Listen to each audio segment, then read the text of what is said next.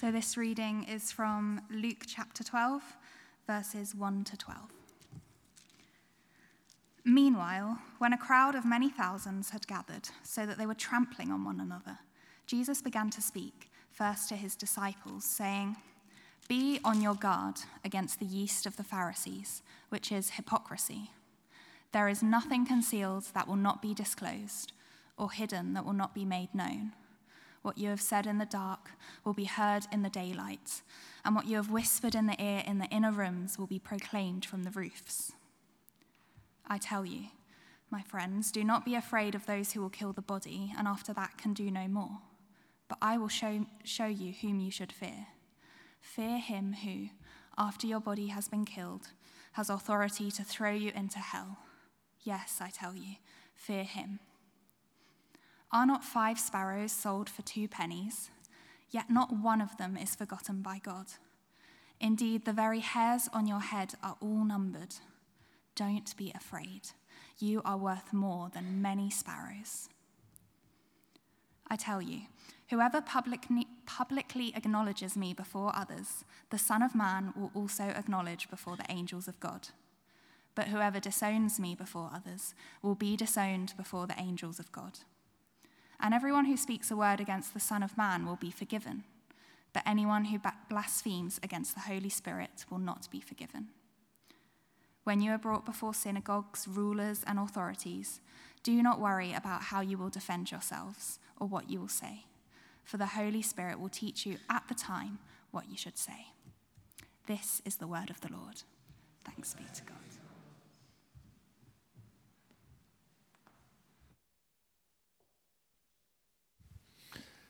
Uh, good evening, everybody. Uh, welcome to those of you who are new or visitors with us this evening. My name is Jonathan Jee. I'm the vicar here. I'm very tempted to preach on the verse, the hairs of your head are numbered, which is an easier task for the Lord for some of us than for others, but I'm not going, not going for that one. Uh, what we're going to look at is right in the heart of this passage, where it says, Don't be afraid, and then fear God. So I want to look at this tension between fearing God but not being afraid of others. So let's pray, and we'll pray that the Lord will speak to us. Lord, we all know what it is to be afraid of what others think. We all know what it is to be anxious and concerned. And we all know to a certain extent that you are God and trustworthy, but we could know that better. So we pray, come by your Spirit this evening and help me as I uh, speak but will you speak to us through your word supremely and give grace to each of us to learn to trust you more and to live with our eyes on you? And we ask it in Jesus' name. Amen. So let me read those central verses again. Uh, it's very good having to go through the whole of Luke and not miss any bits out. I've never preached on this passage before, and um, it just means you can't miss any out. You have to deal with stuff that's, that's not that easy to preach on. Um, there's some tricky bits and some bits that we might forget otherwise. And this whole thing about fearing God is, I think it's something I've only really preached on once before, about five or six years ago. And uh, you don't hear many sermons on it. So here we go. Let me read to you the middle verses, verses four to seven. Jesus said, I tell you, my friends, do not be afraid of those who kill the body and after that can do no more, but I will show you who you should fear. Fear him who, after your body's been killed, has authority to throw you into hell. I tell you, fear him. Are not five sparrows sold for two pennies? Yet not one of them is forgotten by God. Indeed, the very hairs of your head are all numbered. Don't be afraid. You are worth more than many sparrows. So we get it there twice. Don't be afraid and do fear God. And trying to get that balance right is really, really important. In many ways, the absolute secret to the Christian life. Now, I had a go at this sermon on Wednesday morning at the midweek. Uh, often, what happens is we preach on Sunday evening and then we give highlights to the midweek on a Wednesday. Uh, this way, it was the other way around. So I was preaching on this. I thought, I haven't preached on fearing God for about seven years. I tried to find out where I'd last done that, and I hadn't had a, heard a sermon on it. Uh, and then, together with Andy, I was at New Wine Week the first week, and then we've been back this week. And on Friday morning, uh, just before I was mowing my lawn, I thought, well, let's see if we can get hold of Simon Ponsonby, who was teaching at New Wine Week B.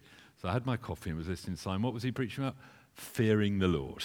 And he said, I don't think I've ever heard a sermon on that. How many of you have heard it? I thought, well, I preached one on Wednesday, but I hope this will be even better than it was on Wednesday, or much better than it was on Wednesday, having heard what a sermon on fearing God on Friday as well. Now, it's often said that 365 times in the Bible we're told, don't be afraid. We need to be reminded of that every day, that we don't need to be afraid because God is on our side. Uh, nobody, as far as I'm aware, has yet counted up or told me how many times it tells us to fear the Lord. But it must be a similar number, two or three hundred times. You get it throughout the Bible. The fear of the Lord is a sort of shorthand for so many words awe, majesty, reverence, love, serving, uh, thanksgiving, appreciation. Just all of that comes together in sort of wholeheartedly having God right at the center of our lives. In past years, the church in the West was better at a sense of God in his majesty and transcendence, is the technical word, and not so good at the sort of intimacy of God with us. In our generation, we're better at understanding the intimacy of God with us, but we've lost something of the reverence and the majesty and the awe and the fearing God uh, there's a danger of almost being too chummy with God. God is intimate with us, but He is still the holy creator of everything, and we need to fear Him aright. And somehow to get that balance right is not easy. And I thought the best thing we could do, or that I could think of, was to look at several verses from the, mostly from the Old Testament, but a few from the New, that talk about the fear of the Lord to try and build up a picture. Very hard to precisely say what this is. And this will sort of build up a picture of what we're talking about. Uh, so 1, 2, 3, 4, 5, 6, 7, 8, 9, 10, 11. It's about 12, about a dozen verses. I'll try not to spend five minutes on each, or we'll be here a long time. But there we go. We can do a lot worse than marinading. That if, I, if you've had enough, do walk out halfway. That's fine. Anyway, we'll start with Isaiah chapter 11, verses 1 to 3. So this is a, a Christmas reading. Um, looking forward to the Messiah. A shoot will come up from the stump of Jesse. From his roots, a branch will bear fruit. The Spirit of the Lord will rest on him the Spirit of wisdom and understanding, the Spirit of counsel and of might, the Spirit of the knowledge and the fear of the Lord. And he will delight in the fear of the Lord. So here's the first clue what we're talking about. We're not talking about being afraid. We're talking about delighting in God. There's a reverence, there's a holy fear of God, which is delightful. So if it's something that makes us want to turn away from God, we've probably got it wrong. God is the most beautiful, joyful being, person there could ever be. And as we get into right relationship with Him, we'll delight in Him more.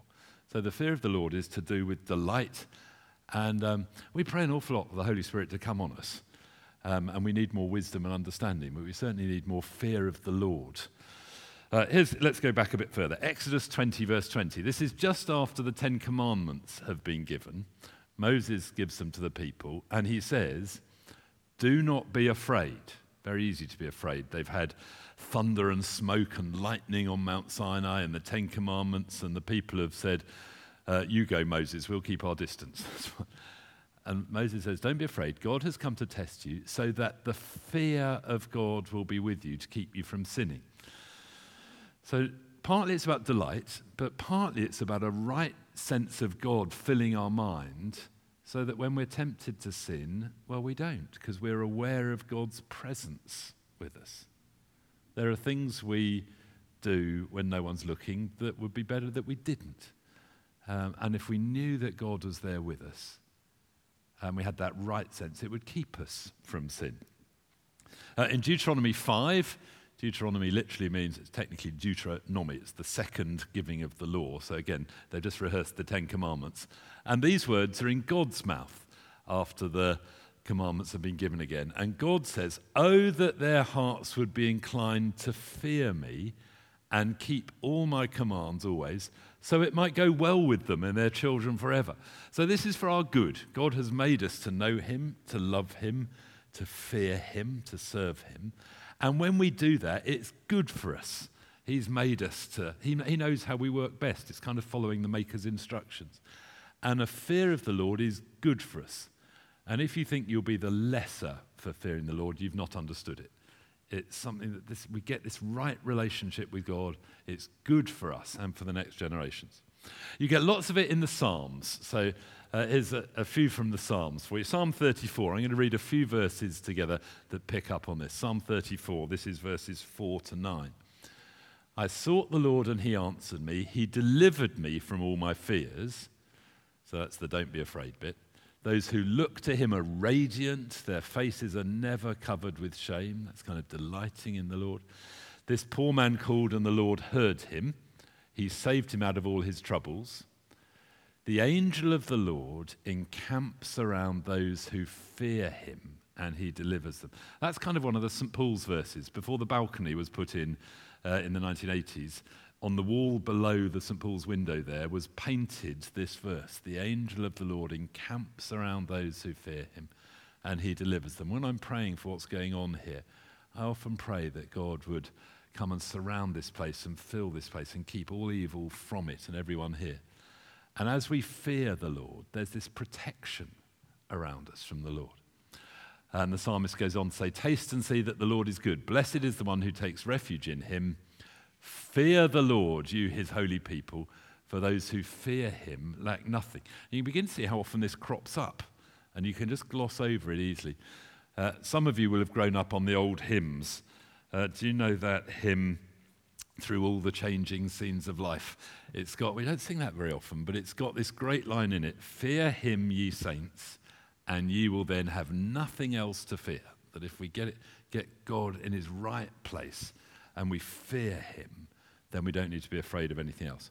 Psalm 103's got loads of this as well. Wonderful, wonderful psalm. I'm going to read you verses 8 to 13.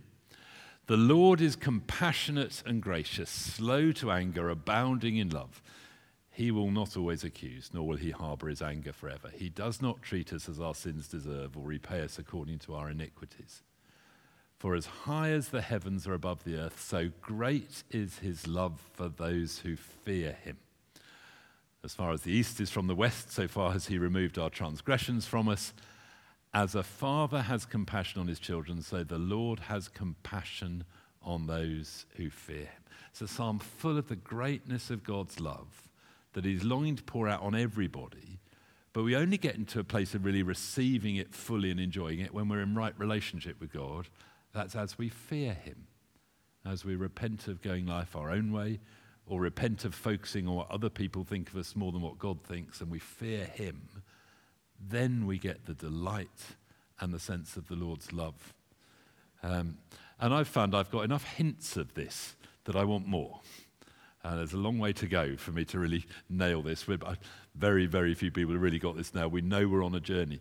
But as you go on in the Christian life, you know you get hints of this and you want more of it. And I found at New Wine uh, this year, it was really, it was good and healthy and good for me, and just a, a sense of getting God center stage again. Uh, one more from the Psalm Psalm 147, verse 11. The Lord delights in those who fear him. So we saw earlier that uh, the, his delight will be in the fear of the Lord. That was from a human perspective. But isn't that lovely that the Lord delights in those of Him? As we seek to get God in the right place in our life, He delights in us. What you're doing tonight here by worshipping Him, by wanting to bring your lives into line with Him, delights the Lord. I love that. Proverbs 9, verse 10. This verse crops up a lot in Proverbs. The fear of the Lord is the beginning of wisdom. If you want, how do we navigate this changing world that's changing at a faster rate than the world has ever changed before us? No other generation has had to cope with as much change as we're coping with. The, we need wisdom, and the way to that, the fear of the Lord, is the beginning of it. If we get God in the right place, it leads us to wisdom. I don't often quote Ecclesiastes, but the last verses of Ecclesiastes, we've had 12 chapters of try this, try that, and it's all sort of a, a waste of time unless you get God in the right place. Um, that's a very loose paraphrase, but at the end, he says this. These are the last verses of Ecclesiastes. Now, all has been heard. Here is the conclusion of the matter Fear God and keep his commandments, for this is the duty of all mankind. For God will bring every deed into judgment, including every hidden thing, whether it's good or evil.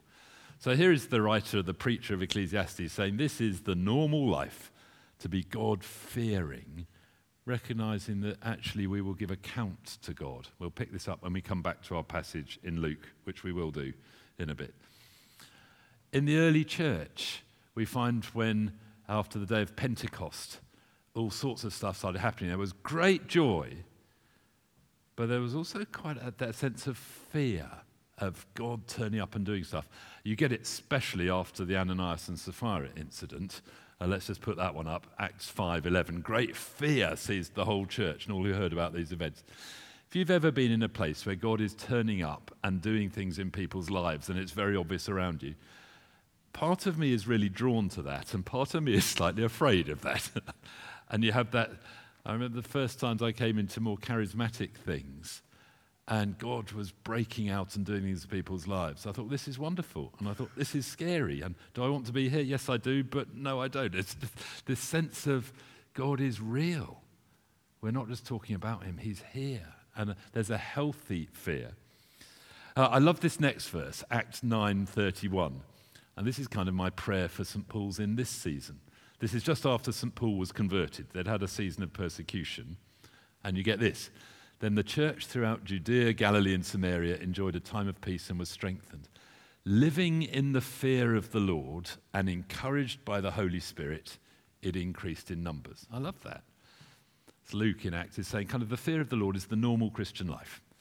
Uh, when, you, when you're allowed to get on with things normally, just live in the fear of the Lord, be encouraged by the Holy Spirit.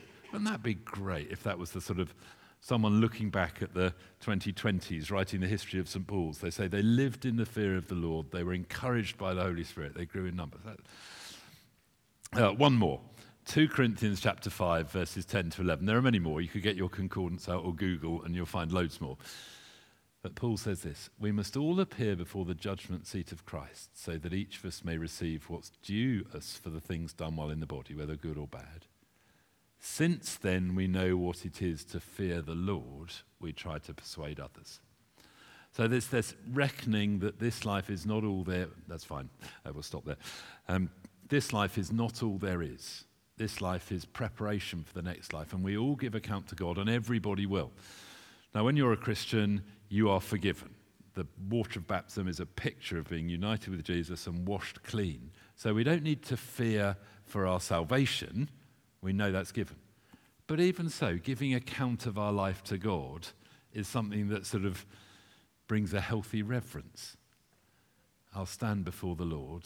He'll want to know how, I, how well I love Juliet as the most important charge he's given to me as my wife after loving him. He'll ask me how I did with those children he gave me. Long before he asked me whatever I did at St. Paul's. These are uh, there's an account of our life. Uh, and I'm sure he'll want to know what I did with my time as vicar of St. Paul's. And when I, I do a sort of reflection on the day at the end of each day, um, I think the way I reflect is barely worth the name examine, but that's the technical name for it, of looking back over the day. And so often I think, oh, that for two hours this afternoon, I neither worked nor rested. I just sort of wasted that time. well, it wouldn't be a tragedy to look back on your life before the Lord and think, oh, we wasted so much. And St. Paul says, we fear the Lord. We know we'll give account. So let's do what really matters. Let's try and persuade others. I'm sure as well, when we give account to the Lord, as well as thinking, oh, how much I wasted or got wrong, the Lord will also show us so much He did through us that we're unaware of positively. When you said that to that person, when you gave that person a cup of tea who was struggling, uh, when you found a tissue for that person and prayed for them, whatever it was, let me tell you what I did in them that you have no idea about. I'm sure there'll be lovely things that God tells us about, but we give account to the Lord. Uh, so let me try and sum all this up. How do you sum up this sense of fear of the Lord, of reverence, of awe, of worship, of honor, of delight, of love, of serving? The, I think the best picture I know is from C.S. Lewis in Narnia, that the attitude to Aslan, who is scary. He's a lion. And yet there's a warmth and a delight. And in very few simple words, C.S. Lewis manages to conjure up this sense of the fear of the Lord and the delight in the Lord. Uh, I love the description when the children go into Narnia and they're met by the beavers and they're talking about what's going on and how it's always winter and never Christmas because the White Witch has got it. But then they say an Aslan's on the move, and there's a stirring in them and a sense of hope.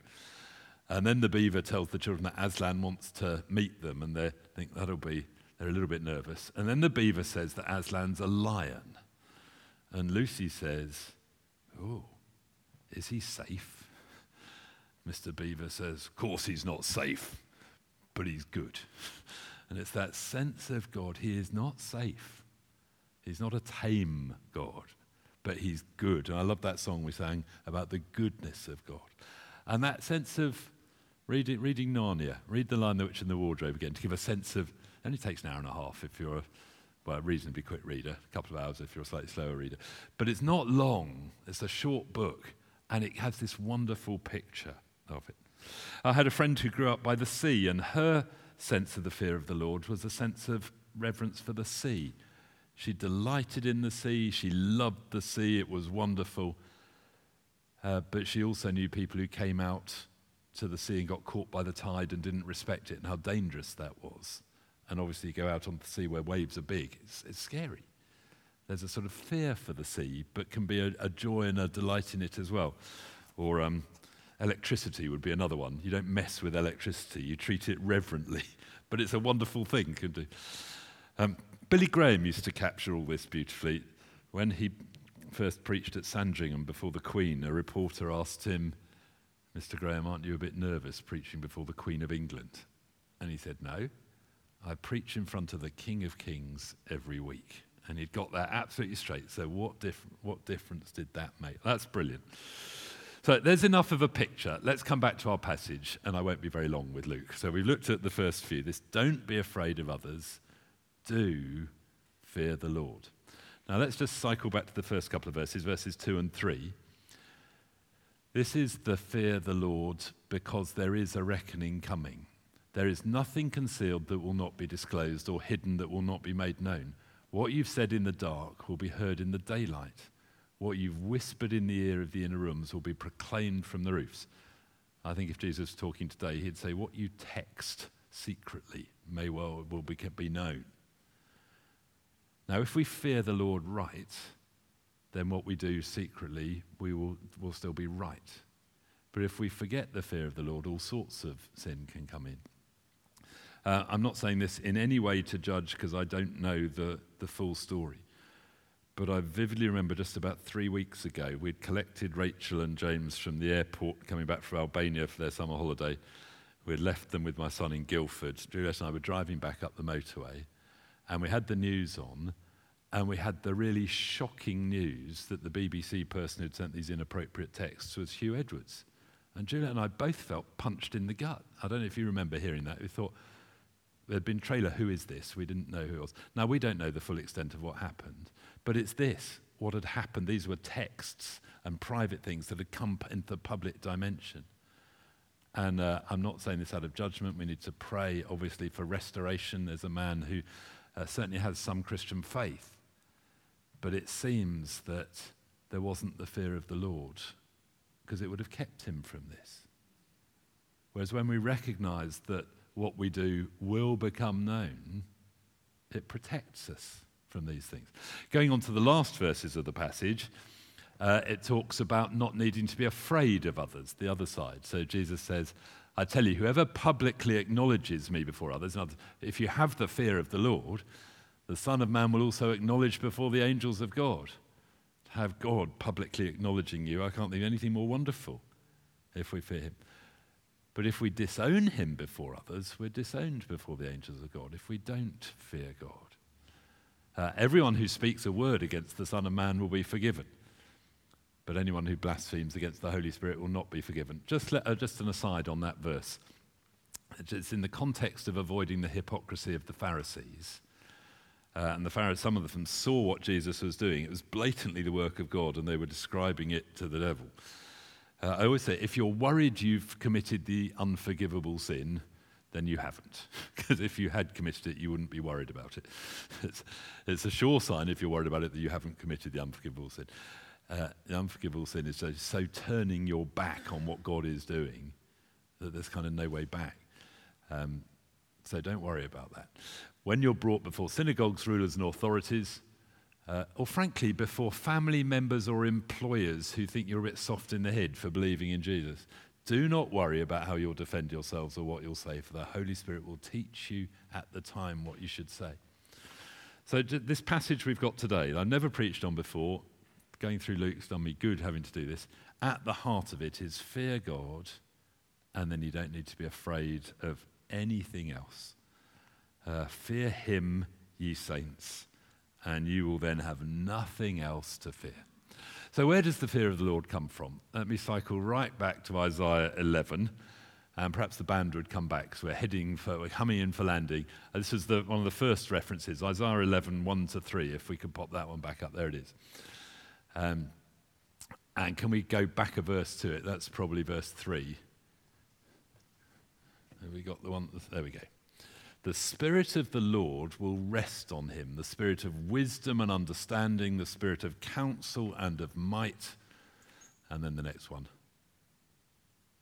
the spirit of the knowledge and the fear of the Lord, and he will delight in the fear of the Lord.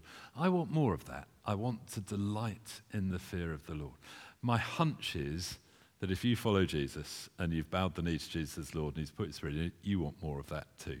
And it's from the Spirit that we get this fear of the Lord, but a right fear of the Lord, delighting in the fear of the Lord. So that's what we're going to pray for now. Uh, I'll lead in a prayer, we'll be still, and in a moment we'll sing, Spirit Fall. And then we ca- carry on from that time into communion and re- we receive the bread and the wine. We come with empty hands. Uh, this is all ministry the quiet prayer, the singing prayer, the bread and the wine.